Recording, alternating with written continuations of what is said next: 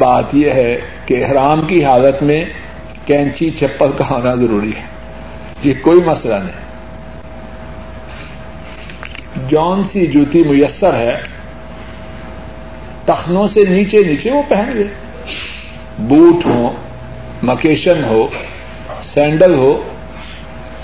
یہ جو کینچی چپری کا مسئلہ ہے یہ میڈ ان پاکستان یا میڈ ان انڈیا یا میڈ ان بنگلہ دیش ہوگا، کتاب و سنت میں اس کی کوئی پابندی نہیں۔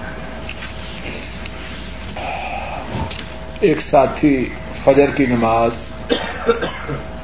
7-8 بجے پڑھتا ہے، سمجھانے کے باوجود اسی بات پر اصرار کرتا ہے، بات پہلے بھی گزر چکی ہے اور پھر کہہ رہا ہوں، بہت خطرے کی بات ہے، بہت بدبختی اور بد نصیبی کی بات ہے۔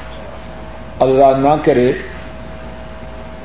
کہ وہ سویا ہے کہ 7 بجے، اسی نیت سے سویا ہے کہ 7 بجے یا 8 بجے پڑھوں گا، نیت ہی ہے، اب مر جائے تو کن میں مروں، خود فیصلہ کریں، خطرے کی بات ہے۔ اور اصل بات تو خاتمے کی ہے، اگر مسلمان نہ مرا تو جو عمرے کیے، حج کیے، زکوٰۃ و خیرات کی، رمضان کے روزے رکھے، جب مرا اسلام سے باہر نکل کے تو معاملہ بڑا سنگین اور خطرناک ہے۔ ایک ساتھی نے درخواست کی ہے کہ اس کے گھر والے مشرک ہیں، دعا کیجیے کہ اللہ رب العزت اپنے فضل و کرم سے انہیں ہدایت عطا فرمائے۔ خوب توجہ کیجیے، ہم میں سے بہت سے ساتھی اس بارے میں غفلت اور کوتاہی کا شکار ہوتے ہیں۔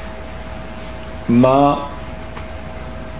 قبروں کی پجاری ہے، باپ قبروں پہ جا کے رکوع اور سجدے کرنے والا ہے، اور بیٹے کو پرواہ نہیں، ویسے خدمت گزار ہے۔ ہر ماں پہلے باپ اور ماں کو روپے بھیجتا ہے، بعد میں بیوی بچوں کو بھیجتا ہے، دنیاوی اعتبار سے بڑی خدمت کرتا ہے، لیکن اس بات کی فکر نہیں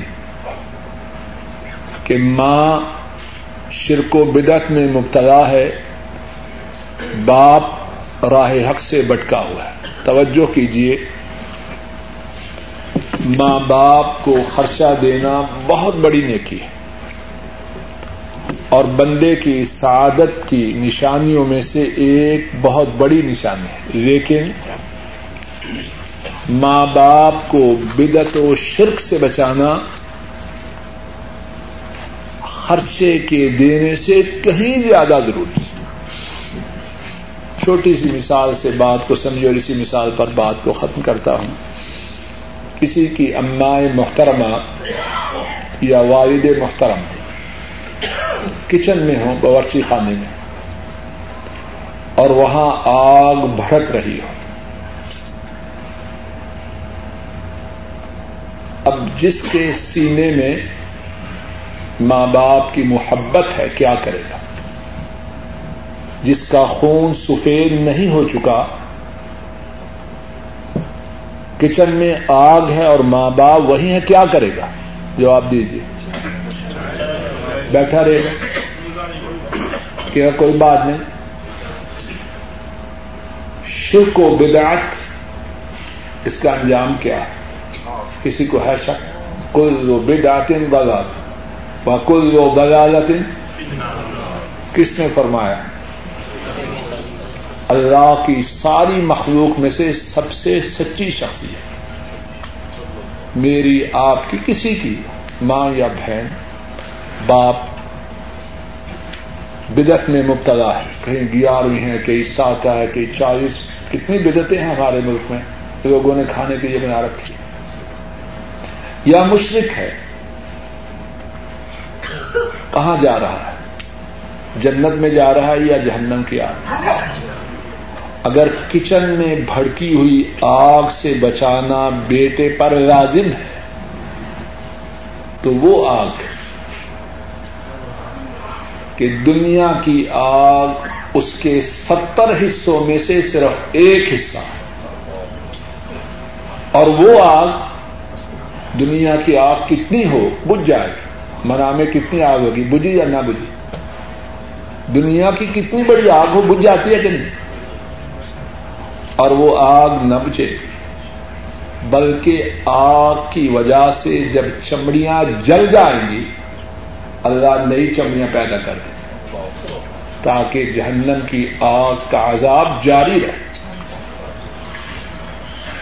اور وہ عذاب وہ آگ وہ ہے کہ اس میں جانے والوں کے متعلق اللہ نے فرمایا لا یموت فیہا ولا یحیا، نہ زندوں میں نہ مردوں میں، زندوں میں اس لیے نہیں کہ جتنا وہ عذاب سنگین ہے اس سے موت اچھی، اور مردوں میں اس لیے نہیں کہ موت مانگے گا موت نہ ملے گی، اور قرآن کریم میں ہے کہ جہنم میں جانے والے جہنم کا جو داروغہ ہے اس سے کہیں گے یا مالک اقض علینا ربک، اے مالک اب ایک ہی درخواست ہے، اپنے رب سے کہو کچھ نہیں مانگے، جواب آئے گا دفع ہو جاؤ، اب جہنم میں ہمیشہ ہمیشہ رہنا۔ دنیا کی آگ کتنی سنگین شدید تیز ہو ختم ہو جائے گی، وہ آگ ہے بھی تیز اور نہ ختم ہونے والی ہے۔ اگر میرے آپ کے ماں باپ جہنم کی آگ میں جانے کی پوری تیزی سے تیاری کر رہے ہیں،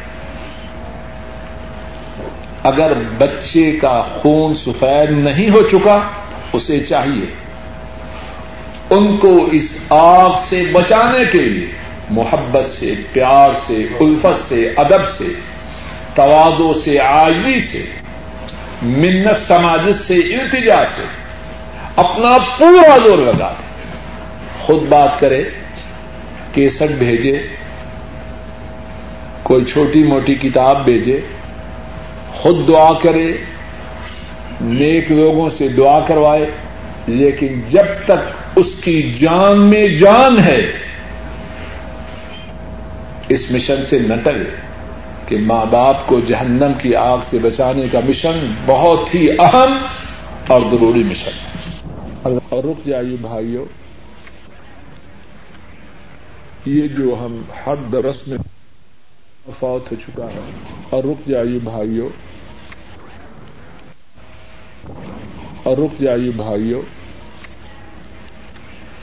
یہ جو ہم ہر درس میں غالباً بلکہ ہر روز یہ خبر سنتے ہیں کہ فلاں فوت ہو چکا ہے، اس میں وارننگ ہے میرے لیے اور سب سننے والوں کے لیے۔ مرنے کے لیے عمر کا کوئی تعین نہیں، ذرا غور کریں، بوڑھے بھی مرتے ہیں، جوان بھی مرتے ہیں، بچے بھی مرتے ہیں، امیر بھی بنتے ہیں، امیر بھی مر رہے ہیں، متوسط طبقے کے لوگ بھی مر رہے ہیں اور غریب بھی مر رہے ہیں، تعلیم یافتہ بھی مر رہے ہیں، ان پڑھ بھی مر رہے ہیں، ملازم پیشہ بھی مر رہے ہیں اور تجارت پیشہ بھی مر رہے ہیں، جو اپنے ملکوں میں ہیں وہ بھی مر رہے ہیں اور جو پردیس میں ہیں وہ بھی مر رہے ہیں۔ بھائیوں، بزرگوں، بیٹوں، خوب توجہ کرو، کعبہ کے رب کی قسم اسی کے متعلق کچھ پتہ نہیں کب اس کا ویزا ختم ہو جائے، اور یہ ویزا وہ ہے کہ جب ختم ہو جائے اس میں ایکسٹینشن ممکن نہیں، سارے دور لگا دیں، کائنات کی ساری دولت جمع کر لی جائے غرامہ دینے کے لیے یا رشوت دینے کے لیے، کائنات کی ساری سفارشیں جمع کر لی جائیں، اپروچ یہ ہے کتنی بڑی، پرائم منسٹر کی یہ ہے، پریزیڈنٹ کی یہ ہے، چیف جسٹس کی یہ ہے، نیشنل اسمبلی کے سارے ممبر آ جائیں، سینٹ کے بھی آ جائیں، کسی کی چلے گی، اس میں وارننگ ہے ہم سب کے لیے. یہ نہیں سنی بات اللہ معاف کرے. اور شاید کہ یہ روز جو اموات ہوتی ہیں ان میں اللہ جانے کتنی حکمتیں ہیں. ایک بہت بڑی حکمت زندہ رہنے والوں کے لیے ہے سن، وہ دیکھ جا رہا ہے اور تو بھی جانے والا، اور جانے سے پہلے جانے کی تیاری کر رہے. استعد للموت قبل نزول الموت، موت کے آنے سے پہلے موت کی تیاری کریں. سیکنڈ چانس کوئی نہیں، ایک دفعہ آئی بس ختم. ایک صاحب کی بیٹی بیمار ہے، اللہ سے دعا کیجیے اللہ رب العزت اپنے فضل و کرم سے انہیں شفائے کاملہ عاجلہ عطا فرمائے. ہمارے بھائی اشرف صاحب، ان کے والد محترم، ان کی صحت بھی ناساز ہے، آج ویسے اللہ کی توفیق سے تشریف لائے ہیں. ان کے لیے بھی دعا کیجیے کہ اللہ رب العزت اپنے فضل و کرم سے انہیں صحت کاملہ و عاجلہ عطا فرمائے. اسی طرح ہمارے بھائی حیدر صاحب، ان کی والدہ محترمہ وہ بھی بیمار ہیں، ان کے لیے بھی دعا کیجیے کہ اللہ رب العزت اپنے فضل و کرم سے انہیں اور تمام مسلمان مردوں عورتوں کو، جوانوں بوڑھوں بچوں کو اللہ مالک اپنے فضل و کرم سے صحت کاملہ و عاجلہ عطا فرمائے اور سب کو دین پر چلائے.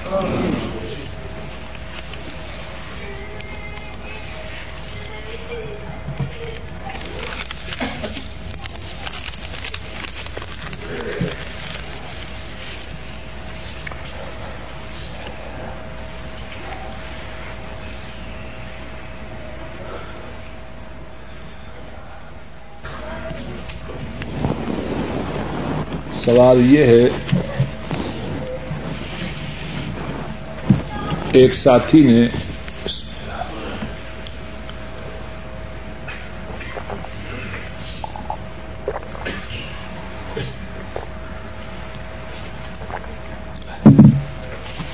نیک نیتی سے میرے خیال میں سوال کیا ہے کہ کیا داڑھی رکھنا دین کا جز ہے؟ اپنے اس بھائی سے اور باقی ساتھیوں سے یہ بات عرض کروں گا، اس کا بیٹا ہو اور وہ بیٹے کو حکم دے بیٹا جاؤ دودھ لاؤ. اب بیٹا یہ پوچھے ابو کی تابعداری میں دودھ کا لانا شامل ہے یا ابو کی تابعداری کا یہ جز ہے، تو باپ کا ریئیکشن کیا ہوگا؟ جو بیٹا اس طرح فلسفی بنے اور پوچھے کہ دودھ لانا باپ کی تابعداری کا جز ہے، کیا کہے گا باپ؟ کہے گا کاش کہ اس وقت سے پہلے یا تو مر گیا ہوتا یا تیری بات کے سننے سے پہلے میں اس دنیا سے رخصت ہو چکا ہوتا. ظالم تیرے لیے مر رہا ہوں اور حکم دیا میں نے اور تو کہہ رہا ہے کیا یہ آپ کی تابعداری کا جز ہے؟ کوئی باغیرت باپ اس بات کو سن کے،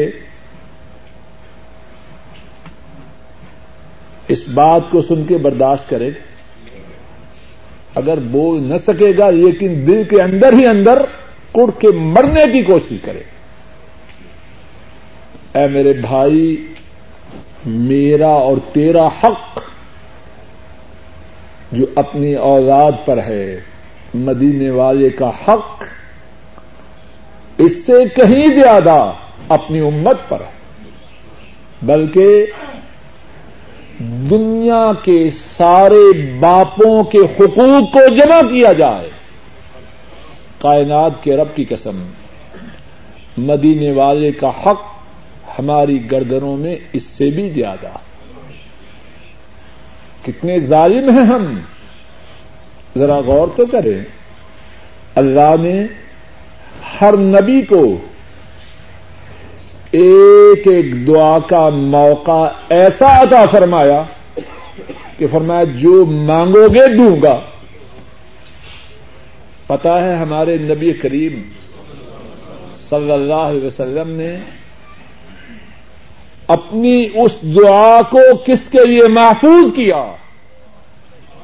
اپنی بیٹی فاطمہ کے لیے کہ ان سے بڑا پیار تھا, اپنے نواسے حسن و حسین کے لیے کہ ان سے بڑی محبت تھی, یا اپنی ازواج مطہرات خدیجہ و عائشہ, حفصہ و میمونہ, ام سلمہ کے لیے رضی اللہ تعالی عنہم اجمعین. اس دعا کو مخصوص کیا, محفوظ رکھا اپنی امت کے لیے.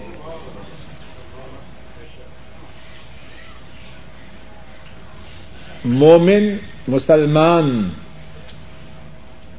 وہ کون ہے؟ اللہ کے نبی کی بات آئے اس کے سامنے اپنے سر کو جھکا دے. وما كان لمؤمن ولا مؤمنة اذا قضى الله ورسوله امرا ان يكون لهم الخيرة من امرهم ومن يعص الله ورسوله فقد ضل ضلالا مبينا.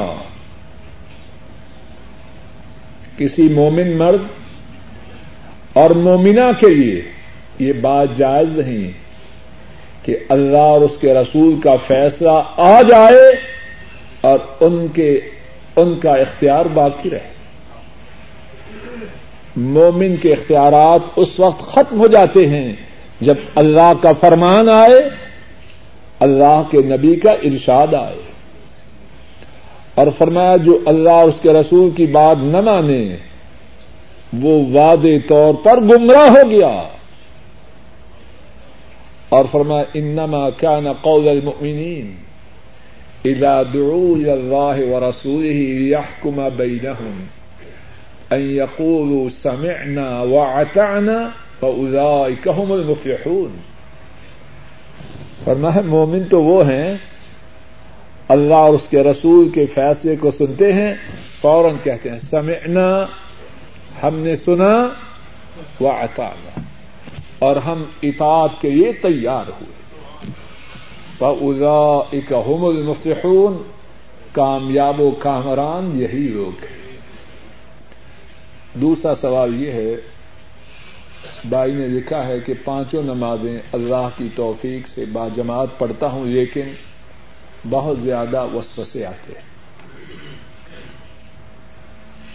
پہلی بات تو یہ ہے کہ اللہ سے دعا ہے کہ اللہ پاک اپنے فضل و کرم سے ہمیں اور ہمارے اس بھائی کو وساوس سے نجات دے. باقی اس بارے میں دوسری بات یہ ہے اپنی طرف سے ان وساوس کو دور کرنے کی پوری کوشش کریں. اللہ کی رحمت سے نا امید نہ ہو. جس اللہ نے اس کو توفیق عطا فرمائی ہے کہ پانچوں وقت جماعت کے ساتھ نماز پڑھ رہا ہے وہ اس بات پر بھی قادر ہیں کہ اس کے وسوسوں کو دور فرما دیں, لیکن اس کے ساتھ ساتھ یہ کرے نماز کا ترجمہ اگر نہیں جانتا تو نماز میں جو کچھ پڑھا ہے اس کا ترجمہ سیکھے, اور جب سیکھ جائے یا پہلے سے اگر جانتا ہے تو جب بھی نماز میں کچھ پڑھے جو کہہ رہا ہے اس کے معانی کو اپنے سامنے رکھے. اب ذرا غور کیجیے, مجھے یا آپ کو جب ضرورت ہو اپنے باس سے, اپنے کفیل سے, اپنے مینیجر سے اس سے مانگنے جائیں تو ہماری توجہ ہوتی ہے کہ نہیں؟ وسوسے آتے ہیں اس وقت؟ آتے ہیں جی, ڈوبے ہوتے ہیں اسی غم میں کہ وہ کیا بولتا ہے, اور اپنی ساری قوتیں اور توانائیاں اور سوچ جمع کر کے اپنے منہ سے بات نکالتے ہیں چھٹی پہ جانا ہے, بھائی کی شادی ہے, تو کس طرح اس سے بات کرتے ہیں؟ بے توجہی سے یا توجہ سے؟ نماز میں ہم گفتگو کرتے ہیں عرشوائے رب سے.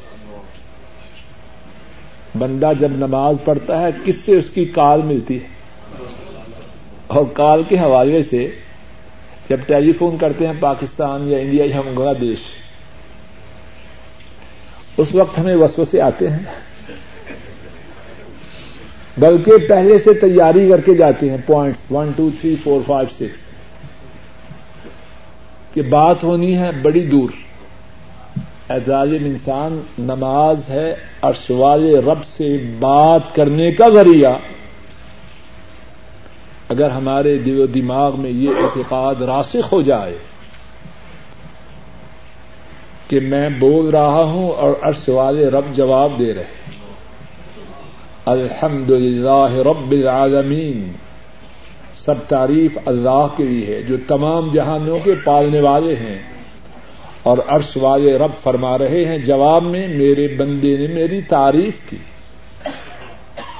الرحمن الرحیم, نیچے سے یہ بولتا ہے عرش والے رب, اوپر سے جواب دے رہے ہیں. اور جب پہنچتا ہے ایاک نعبد و ایاک نستعین, اللہ جواب دیتے ہیں ھذا بینی و بین عبدی ولعبدی ما سأل. بندے نے کہا خاص تیری ہی ہم عبادت کرتے ہیں اور خاص تجھی سے مدد چاہتے ہیں. اللہ جواب میں فرماتے ہیں بندے کی یہ بات آدھی میرے لیے ہے آدھی اس کے لیے, اور میرے بندے نے مجھ سے مدد کا سوال کیا ہے میں اس کی مدد کرتا ہوں. تو کوشش کرے کہ جو کہہ رہا ہے اس کو سمجھ. اور پھر ایک اور بات کا خیال رکھے کہ شاید کہ یہ میری زندگی کی آخری نماز ہو. کچھ پتا ہے کہ فجر تک جیئیں گے یا مر جائیں گے؟ کعبہ کے رب کی قسم کسی کو پتا نہیں. اور جب ہمیں اس بات کا یقین آ جائے کہ شاید ہماری آخری نماز ہے تو مسجد سے نکلنے کو جی چاہے گا, بلکہ شاید مسجد کا خادم کہے کہ اب چلے جاؤ. ہمارے ہاں یقین کی کمزوری. ایک اور سوال یہ ہے کہ جب مسجد میں جائیں تو کیا تحیت المسجد پڑھیں؟ ہاں, جواب یہ ہے کہ مسجد میں جائیں تو تحیت المسجد پڑھیں, 2 رکعت پڑھ کے بیٹھیں, اور اگر وقت تھوڑا ہو اگر جائیں تو جا کے سنتیں پڑھیں تو وہی تحیت المسجد کی جگہ کافی ہے. ظہر کی اذان ہوئی, مسجد میں گئے, جا کے 4 سنتیں پڑھی, اب ان سنتوں کے اندر ہی تحیت المسجد آ گئے. اور مسجد میں اگر ایسے وقت میں داخل ہوا جبکہ نماز کا پڑھنا ممنوع ہے, ظہر کی اذان سے پہلے جبکہ سورج پوری بلندی پر ہو, یا عصر کے بعد, یا فجر کے بعد, یا سورج کے غروب ہونے کے وقت, یا سورج کے طلوع ہونے کے وقت, ان وقتوں میں اگر مسجد میں جائے تو اس بارے میں علماء کی 2 رائے ہیں. بعض فرماتے ہیں کہ اس وقت بھی جب مسجد میں جائے تو 2 رکعت تحیت المسجد پڑھے, اور بعض فرماتے ہیں کہ ان اوقات میں نہ پڑھے. اور شاید کہ اللہ کی رحمت سے امید ہے کہ دونوں باتوں میں سے جس بات پر بھی عمل کرے گا انشاءاللہ اس پر کوئی مواخذہ نہ ہوگا. سوال یہ ہے کہ کیا یہ نظر ماننا درست ہے کہ اللہ میرا یہ کام کر دے تو میں 50 نفل ادا کروں گا یا عمرہ کروں گا؟ جواب یہ ہے کہ ایسی نظر ماننا درست ہے. نفل پڑھنا اس میں کوئی گناہ نہیں, عمرہ کرنا اس میں کوئی گناہ نہیں, تو نیکی کے کام کی نظر ماننا جائز ہے. لیکن بہتر یہ ہے کہ آدمی نظر مانے بغیر پہلے ہی سے نفل پڑھ دے. ذرا غور تو کرے نفل کس کے لیے پڑھنے ہیں اور کام کس نے کرنا ہے. تو اللہ پہلے سے نفل پڑے تاکہ معاملہ سیدھے ہونے کے زیادہ امکانات ہوں. زیادہ بہتر یہ ہے کہ آدمی جس نیکی کے کرنے کی رغبت رکھتا ہے پہلے کرے تاکہ معاملہ جلدی ہو جائے، یہ زیادہ بہتر ہے. لیکن اگر کوئی شخص اس طرح نظر مانے تو وہ بھی جائز ہے.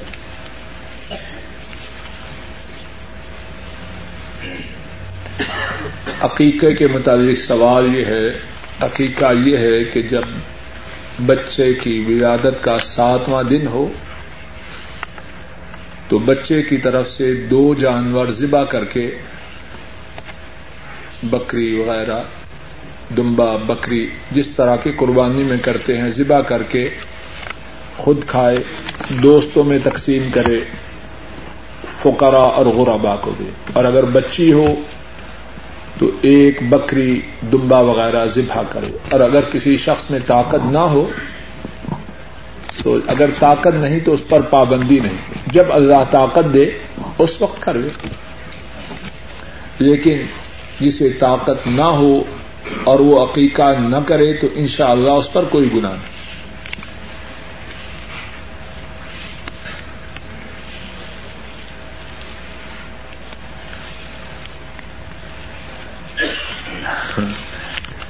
ایک ساتھی کا سوال ہے کہ بیگم صاحبہ اگر میکے جائیں تو واپس آ کے میری ماں سے جھگڑا کرتی ہے، اور اگر نہ بھیجوں تو پھر کہتی ہے کہ تم قطع رحمی کرتے ہو.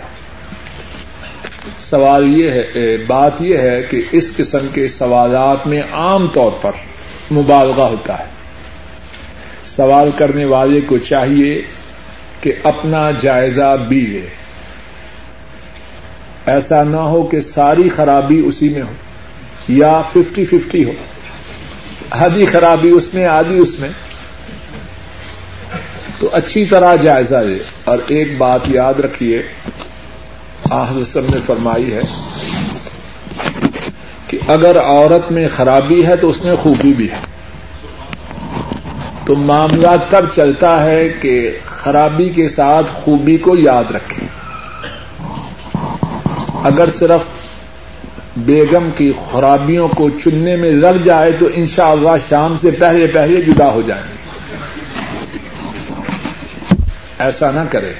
اگر چاہتا ہے کہ گھر بسانا ہے، اس کی خرابیوں کو بھی دیکھے، خوبیوں کو بھی دیکھے، اور ساتھ ساتھ صاحب بہادر اپنا جائزہ بھی لے. فرشتے وہ بھی نہیں، ماشاء اللہ خرابیوں میں بھی کافی ہوں گی. آدمی اس طرح اپنا بیلنس کرتا ہے. لیکن اگر ان سب باتوں کے باوجود اپنی ساس سے بدتمیزی کرے تو اس کا محاسبہ ضروری ہے. ماں کی بڑی حیثیت اور بڑا مقام ہے، اس کا محاسبہ ضروری ہے. لیکن اپنے حالات کا اچھی طرح جائزہ لے کہ اصل بیماری کہاں ہے.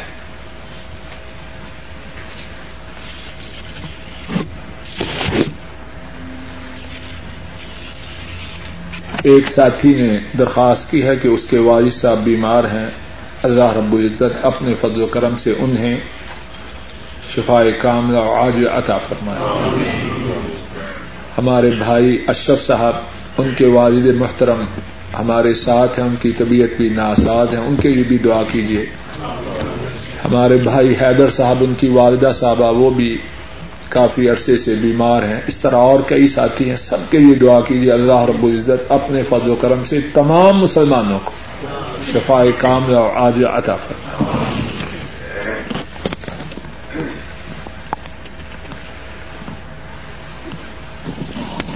سوال یہ ہے کہ چھٹیاں تھوڑی ہیں، سوال کرنے والے نے لکھا ہے تو کم از کم کتنے دنوں میں حج ہو سکتا ہے؟ اچھا سوال ہے. حج کی ابتدا جو ہے وہ 8 تاریخ کو مینا جانے سے ہوتی ہے. 8 تاریخ کو مینا جانے سے ہوتی ہے. 8 کو مینا جانا ہے، وہاں جا کے ظہر، عصر، مغرب، عشاء اور فجر پڑھیں. 9 کو عرفات جانا ہے، اور سورج کے غروب ہونے پر مزدلفہ آنا ہے، رات مزدلفہ بسر کرنی ہے. اور پھر 10 تاریخ کو صبح منا پہنچنا ہے. 10، 11، 12 ان 3 دنوں میں منا میں رہنا ہے. اور اگر چاہے تو 10، 11، 12 اور 13 4 دن منا میں رہے, یعنی 8 کو نکلے. مرنے کے بعد اگر میت کے لیے قرآن خوانی کی جائے تو اس کا کیا حکم ہے؟ کئی دفعہ اس سوال کے جواب میں بات ہو چکی ہے, لیکن پھر ساتھی نے پوچھا ہے. بات یہ ہے کہ کام وہ کرنا چاہیے جو قرآن کریم سے ثابت ہو یا حدیث پاک سے ثابت ہو. نبی کریم صلی اللہ علیہ وسلم نے فرمایا ترکت فیکم امرین لن تضلوا ما تمسکتم بہما کتاب اللہ و سنتی. میری امت کے لوگوں 2 چیزیں تم میں چھوڑ کر جا رہا, جب تک ان دونوں کو مضبوطی سے تھامے رکھو گے گمراہ نہ. اور وہ 2 چیزیں کیا کیا ہیں؟ ایک اللہ کی کتاب اور ایک اللہ کے نبی کی سنت صلی اللہ علیہ وسلم. اب میت کو ثواب پہنچانا ہے تو اس طریقے سے پہنچایا جائے جو کتاب و سنت سے ثابت ہے. جو باتیں ثابت ہیں انگلیوں پہ گن لیجیے, ان کے لیے دعا کریں. جتنی دعا کریں اللہ کے فضل, اگر وہ مشرک نہیں, مشرک کے لیے دعا کا کوئی فائدہ نہیں. اگر توحید والے ہیں, نمبر 1 ان کے لیے دعا کرنا, نمبر 2 ان کی طرف سے صدقہ و خیرات کرنا. اور صدقہ خیرات کی وہ صورت نہ ہو جو ہمارے محلوں میں ہے. 2 روپے کی ٹافیاں یا بسکٹ لائے اور محلے کے بچوں کو دیے, شور ہو گیا محلے میں, کسی غریب کو دے.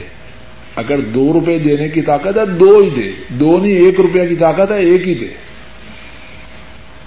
اللہ کے ہاں جو قدر و قیمت ہے وہ جذبے کی, کس جذبے سے دے رہا, جتنی طاقت ہے. اور نہ ہی ایسے کرے کہ کھانے والے آئیں کھا کے چلے جائیں. موٹے موٹے پہلوان کسی غریب کو دے, فقیر کو دے, مسکین کو دے. نمبر 2 صدقہ و خیرات. نمبر 3 اگر مرنے والے نے عمرہ یا حج نہیں کیا تو اس کی طرف سے عمرہ یا حج کرے. نمبر 4 مسجد بن رہی ہے, اس مسجد میں ان کی طرف سے حصہ ڈال دے, یا مسجد بنوا دے, دینی مدرسہ بنوا دے, قرآن کریم لے کے لوگوں میں تقسیم کرے, دین کی کتابیں کتاب و سنت والی لوگوں میں تقسیم کرے. نمبر 5 عید کے موقع پر, عید الاضحیٰ کے موقع پر ان کے لیے قربانی کر سکے تو قربانی کرے. یہ باتیں ثابت ہیں. اب یہ جو بات ہے قرآن خوانی کا حضرت صلی اللہ علیہ وسلم سے بالکل ثابت ہے. آپ کے کتنے پیارے فوت ہوئے, حضرت خدیجہ رضی اللہ تعالی عنہا, آپ کو ان سے کتنا تعلق تھا. گھر میں جانور ذبح فرماتے تو پوچھتے خدیجہ کی سہیلیوں کو گوشت بھیجا ہے, اتنا تعلق ان سے. کبھی ان کے لیے قرآن خوانی کی. آپ کی چھوٹی چھوٹی بات حدیث کی کتابوں میں محفوظ ہے, کہیں اس کا ذکر ہے. آپ کے چچا محترم حضرت حمزہ رضی اللہ تعالی عنہ غزوہ احد میں شہید ہوئے, ان کے لیے آپ نے قرآن خوانی کروائی. اگر آپ نے کروائی ہے سر اور آنکھوں پر, اور اگر نہیں کروائی اور یقیناً نہیں کروائی تو اس کی دین میں کوئی حیثیت نہیں.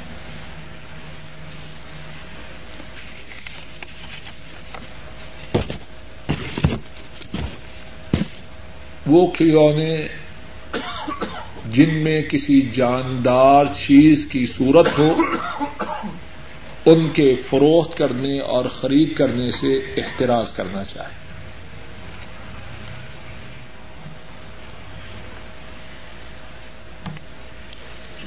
یہ سوال ہے ایک ساتھی حج پہ جانا چاہتے ہیں اور حج کے مسائل تفصیل سے سننا چاہتے ہیں. کوشش کریں کہ گزشتہ سالوں میں حج کی جو کیسٹیں ہیں وہ سن لیں, اللہ کرے کہ ان سے ان کا مقصد حاصل ہو جائے, اور شاید کہ ہم کسی درس میں حج کے متعلق کچھ مختصر سی بات بھی انشاءاللہ کریں. ایک سوال یہ ہے کہ مشہور ہے کہ کھانا کھاتے وقت چپ رہنا چاہیے, کھانا کھا رہا ہے یا نماز تسبیح پڑھ رہا ہے؟ میرے علم کے مطابق کسی حدیث سے یہ بات ثابت نہیں.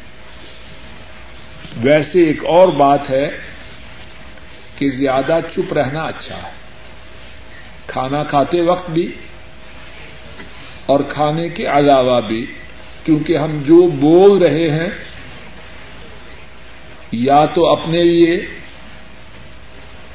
سعادت اور خوش بختی کو جمع کر رہے ہیں یا اپنی تباہی و بربادی کا سامان مہیا کر رہے ہیں. تو چپ رہنا ویسے اچھی بات ہے, ما یلفظ من قول الا لدیہ رقیب عتید, بندہ جو لفظ اپنے منہ سے نکالتا ہے اللہ کی طرف سے ایک نگران فرشتہ اس کو نوٹ کرنے کے لیے کھڑا ہے. اور ایک حدیث پاک میں ہے آپ صلی اللہ علیہ وسلم نے فرمایا, صحیح بخاری میں ہے, حضرت ابو ہریرہ رضی اللہ تعالی عنہ اس کے راوی ہیں, بندہ اللہ کی پسند کا کوئی لفظ اپنے منہ سے بولتا ہے اور اسے اس لفظ کی اہمیت کا احساس بھی نہیں ہوتا, اور اللہ اس ایک لفظ کی وجہ سے اس کے درجات کو اونچا کر دیتے ہیں. اور بندہ اللہ کی ناراضگی کا ایک لفظ بولتا ہے اور اسے اس لفظ کی سنگینی کا ادراک نہیں ہوتا, اور اس ایک لفظ کی وجہ سے جہنم کی گہرائیوں میں گرایا جاتا. تو جیسے کہتے ہیں پہلے تولو پھر بولو, تھوڑا بولنے میں بلکہ چپ رہنے میں عافیت ہے, الا یہ کہ بامقصد گفتگو ہو تو وہ بہتر ہے.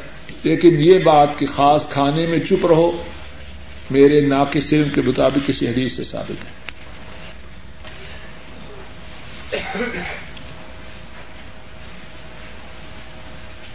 ایک ساتھی مقروض ہیں, انہوں نے درخواست کی ہے کہ دعا کرے اللہ رب العزت ان کی مدد فرمائے اور انہیں قرض سے فارغ فرمائے.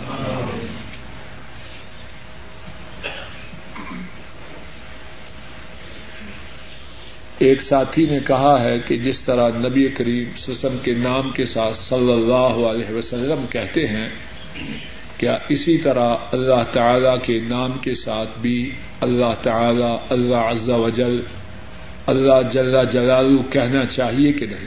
جواب یہ ہے کہنا چاہیے. اللہ کا نام بھی عزت و تقریم سے لیا جائے, لیکن آن حضرت صلی اللہ علیہ وسلم کے نام مبارک کے ساتھ جو آپ پر درود نہ بھیجے اس کے بارے میں بڑی سخت وعید ہے, اس کے بارے میں وعید ہے کہ وہ اللہ کی رحمت سے دور ہو جائے. لیکن اللہ تعالی کے نام کے ساتھ تعالی یا عز و جل یا اللہ سبحانہ و تعالی نہ کہنے پر میرے علم میں کوئی اس طرح کی وعید نہیں. لیکن یہ بات تو مسلمہ ہے کہ اللہ رب العزت کا نام بھی ادب ہی سے لیا جائے اور اسی میں بہتری ہے.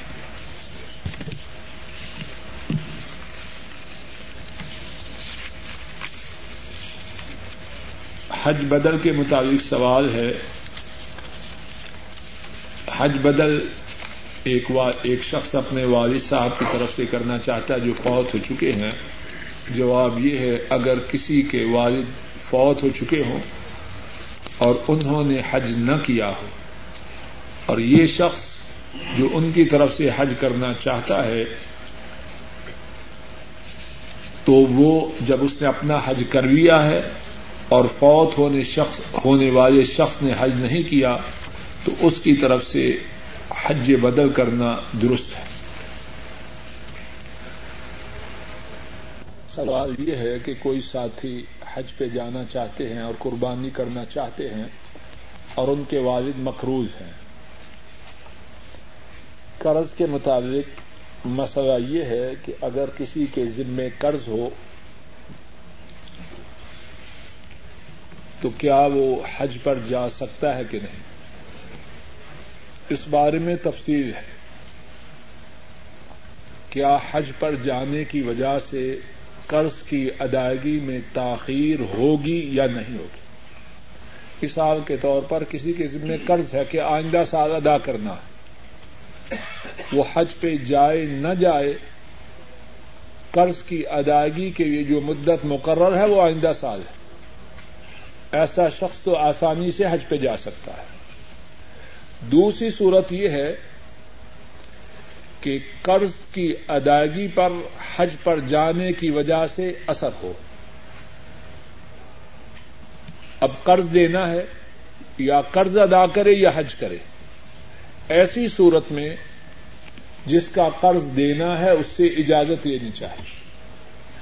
اگر وہ اجازت دے دے کوئی بات نہیں, بعد میں آ کے قرض ادا کرے تو پھر تو حج پہ جا سکتا ہے. لیکن اگر وہ اجازت نہ دے تو پہلے قرض ادا کرے, اللہ رب العزت اپنے فضل و کرم سے پھر اس کے لیے حج کی صورت بنا دے.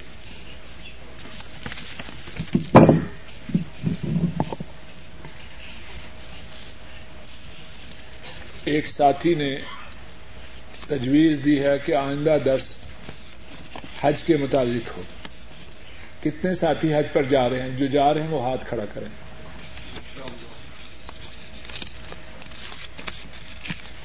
دیکھیں گے اللہ تعالی.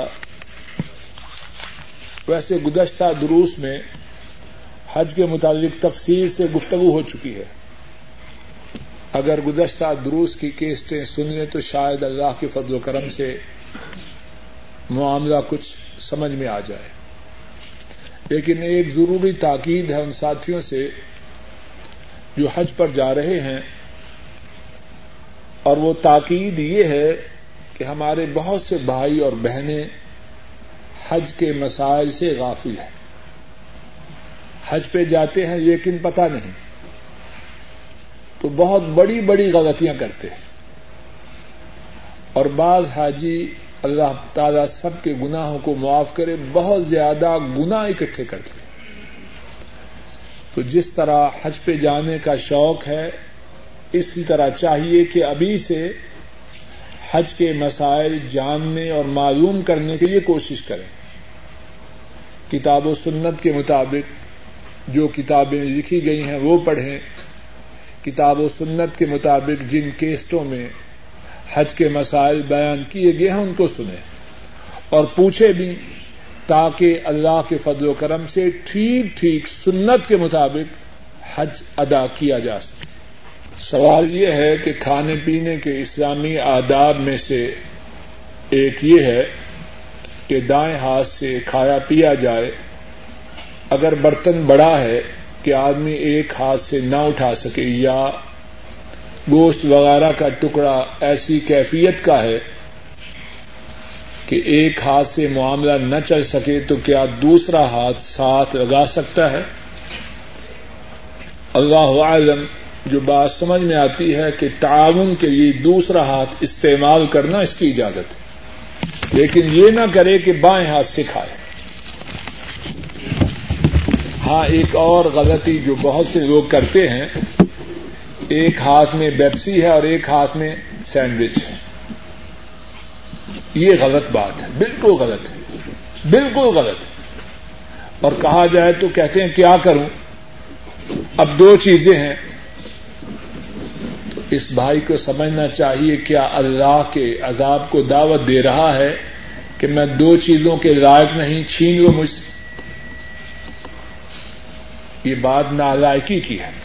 پہلے سینڈوچ کھا لے، بعد میں وپسی پی لے، مر جائے گا اس طرح، کیا ہوگا؟ اللہ کی دی ہوئی نعمتوں کی ناشکری نہ کرے. اور یہ حدیث یاد رکھے، صحیح مسلم میں ہے، ایک شخص بائیں ہاتھ سے کھا رہا تھا، آپ صلی اللہ علیہ وسلم نے فرمایا دائیں ہاتھ سے کھاؤ، کہنے لگا میں نہیں کھا سکتا ہوں، لا استطیع. آپ نے فرمایا لستطاع، اللہ کرے تجھے دائیں ہاتھ سے کھانے کی طاقت نہ تھی. ناراض ہوئے کون؟ رحمت دو عالم صلی اللہ علیہ وسلم. اور پتہ نتیجہ کیا ہوا؟ صحیح مسلم میں ہے، پکی حدیث.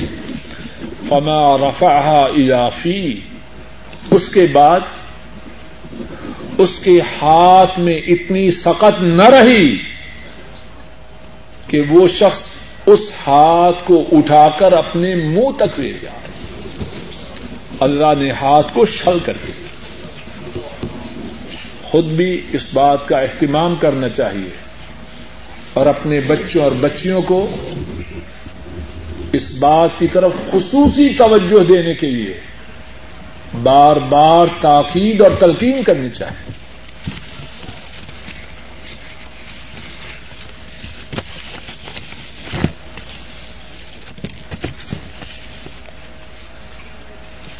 یہ حج کے متعلق سوال ہے کہ قرض لے کے حج پر جانا جائز ہے کہ نہیں.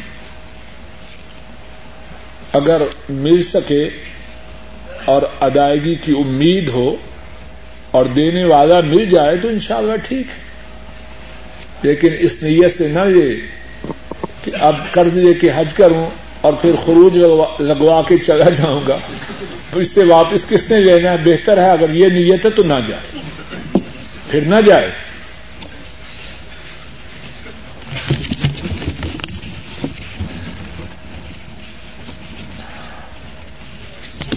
ایک ساتھی نے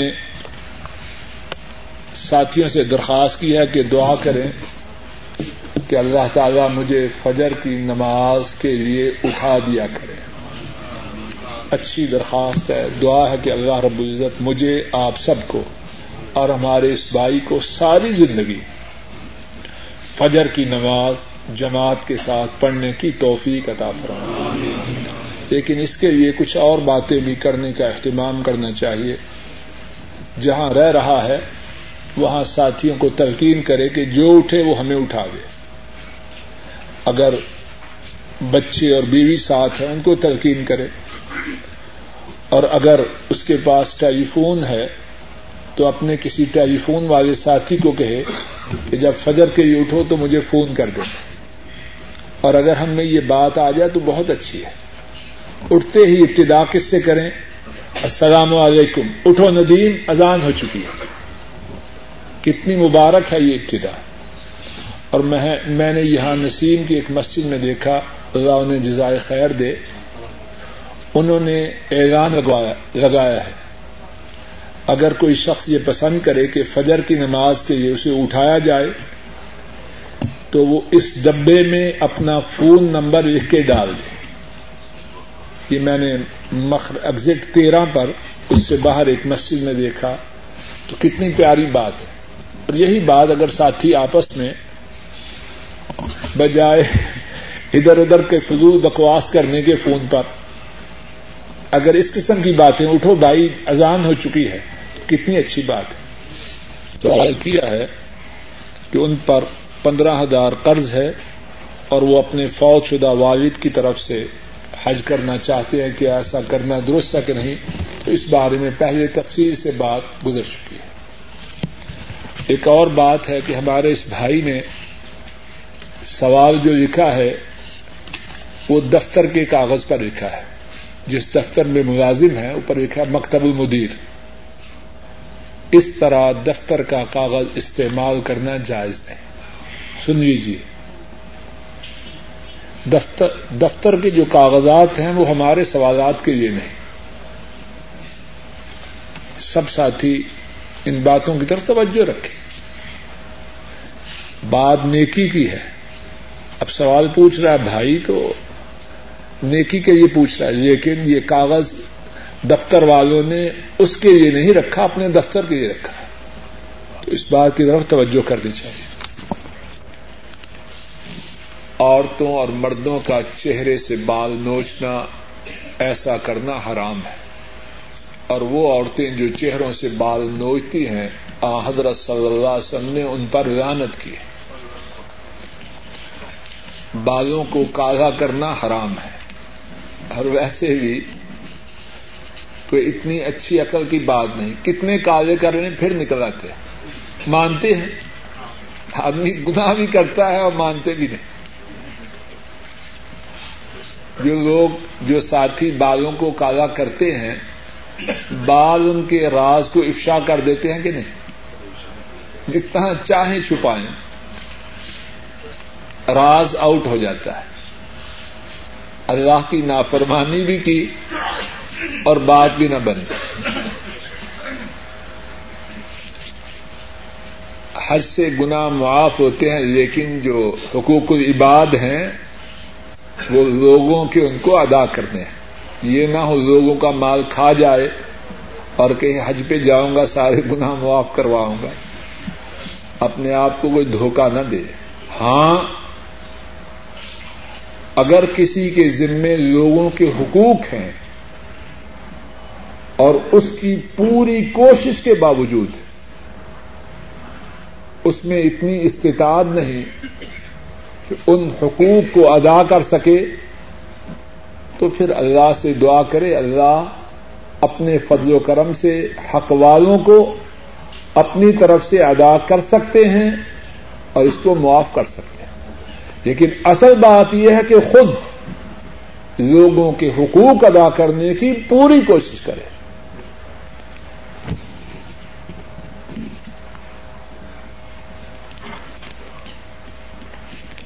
حج افراد کے متعلق سوال ہے کہ جو لوگ صرف حج افراد کرتے ہیں, تو اس کے متعلق بات یہ ہے, حج افراد یہ ہوتا ہے کہ حج کے لیے جانے والا صرف حج کرے, عمرہ نہ کرے.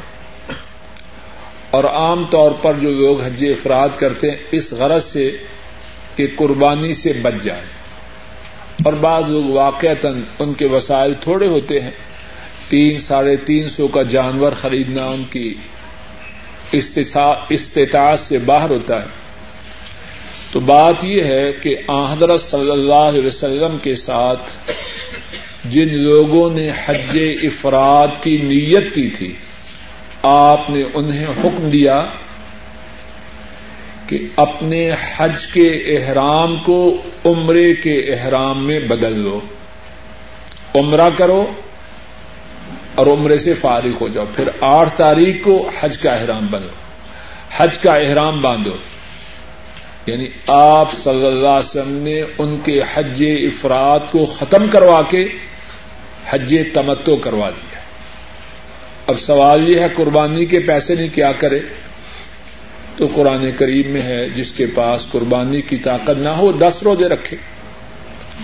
3 روزے وہاں رکھا ہے اور 7 آگے گھر میں رکھے.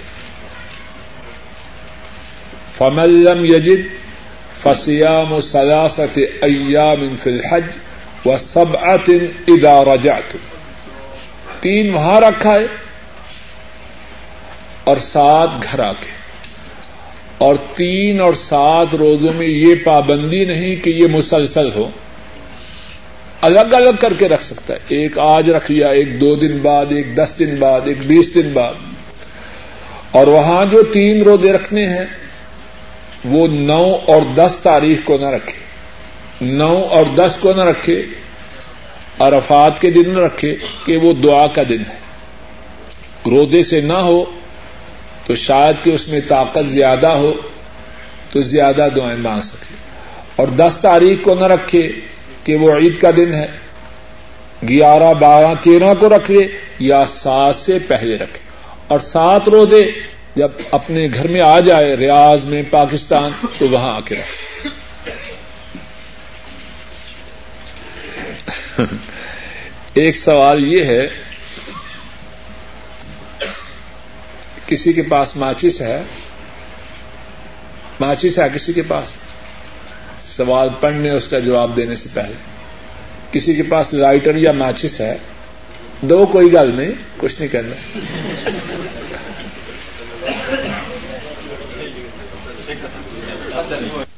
تو آپ میرے مطابق کیا کہیں گے؟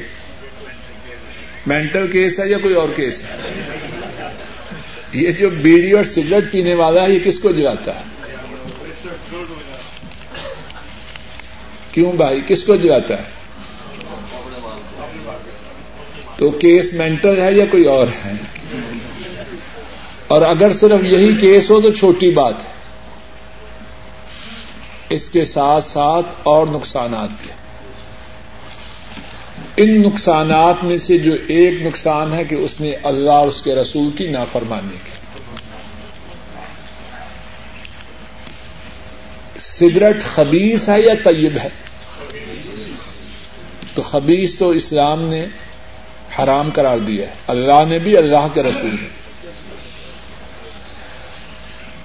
وہ اللہ کا بھی نافرمان، اللہ کے رسول کا بھی نافرمان۔ یہ چھوٹا خسارہ یا بڑا ہے؟ جواب دیجیے، مانے نہ مانے۔ اور پھر اس کے بعد اور سنیے، سگریٹ کے پینے سے منہ سے خوشبو آتی ہے، چمبیلی کی یا کون سی خوشبو آتی ہے؟ اللہ اکبر، اے مسلمان تیری عقل کو کیا ہو گیا؟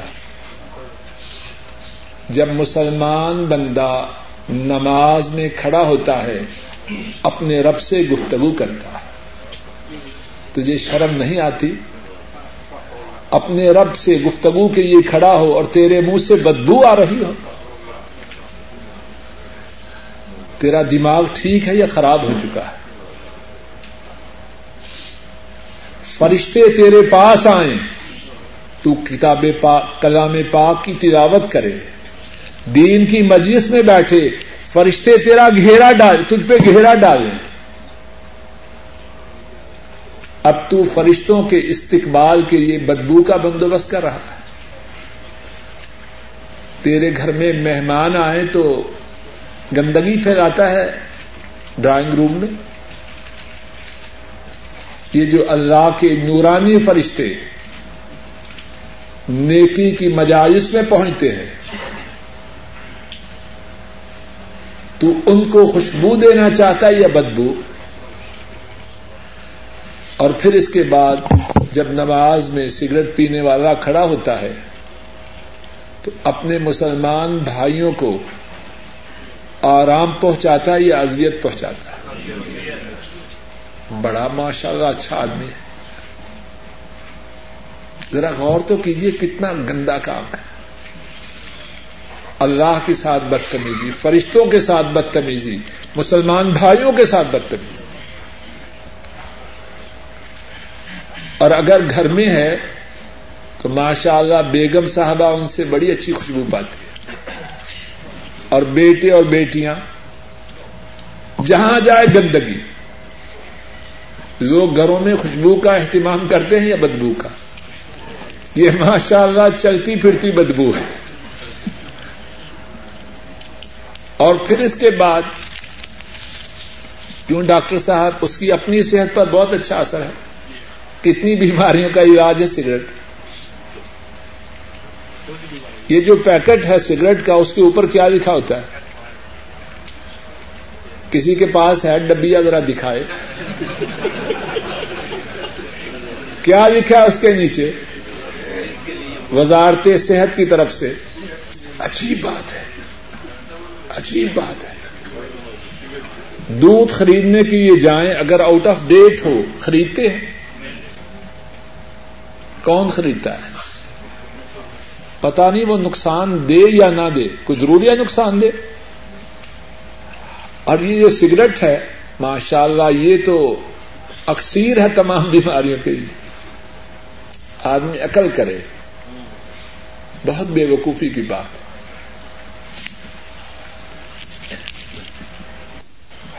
بے نمازی کے متعلق اسلام کا کیا حکم ہے؟ اس بارے میں تفصیل سے ایک درس میں بات ہو چکی ہے. اگر ساتھی اس درس کی کیسٹ سن لیں تو شاید بات کے سمجھنے میں انشاءاللہ کافی آسانی رہے. اور بات کا خلاصہ یہ ہے کہ جو شخص ارادتاً جان بوجھ کر نماز چھوڑتا ہے اس کا اسلام سے کوئی تعلق نہیں. نبی کریم صلی اللہ علیہ وسلم نے فرمایا ہے کہ ایمان اور کفر کے درمیان جو حد فاصل ہے وہ نماز ہے. اور حج کا موسم ہے, اس بات کو بھی ذرا سن لیجیے, سمجھ لیجیے اور ساتھیوں کو بتلائیے. علماء امت نے یہ بیان کیا ہے اگر کوئی شخص بے نماز ہے اس کا حج قبول نہیں. یہ مقصد نہیں کہ بے نماز اب حج پہ نہ جائے. کیا مقصد ہے؟ نماز شروع کر دے اور حج پہ جائے. صحیح بخاری میں حدیث ہے, پہلے گزر چکی ہے, حضرت بریدہ رضی اللہ عنہ وہ روایت کرتے ہیں آپ صلی اللہ علیہ وسلم نے فرمایا من ترک صلاۃ العصر فقد حبط عملہ, جس نے عصر کی نماز کو چھوڑا اس کا عمل برباد ہو گیا. ان شاء اللہ جائز ہے. سوال یہ ہے کہ کیا عمرہ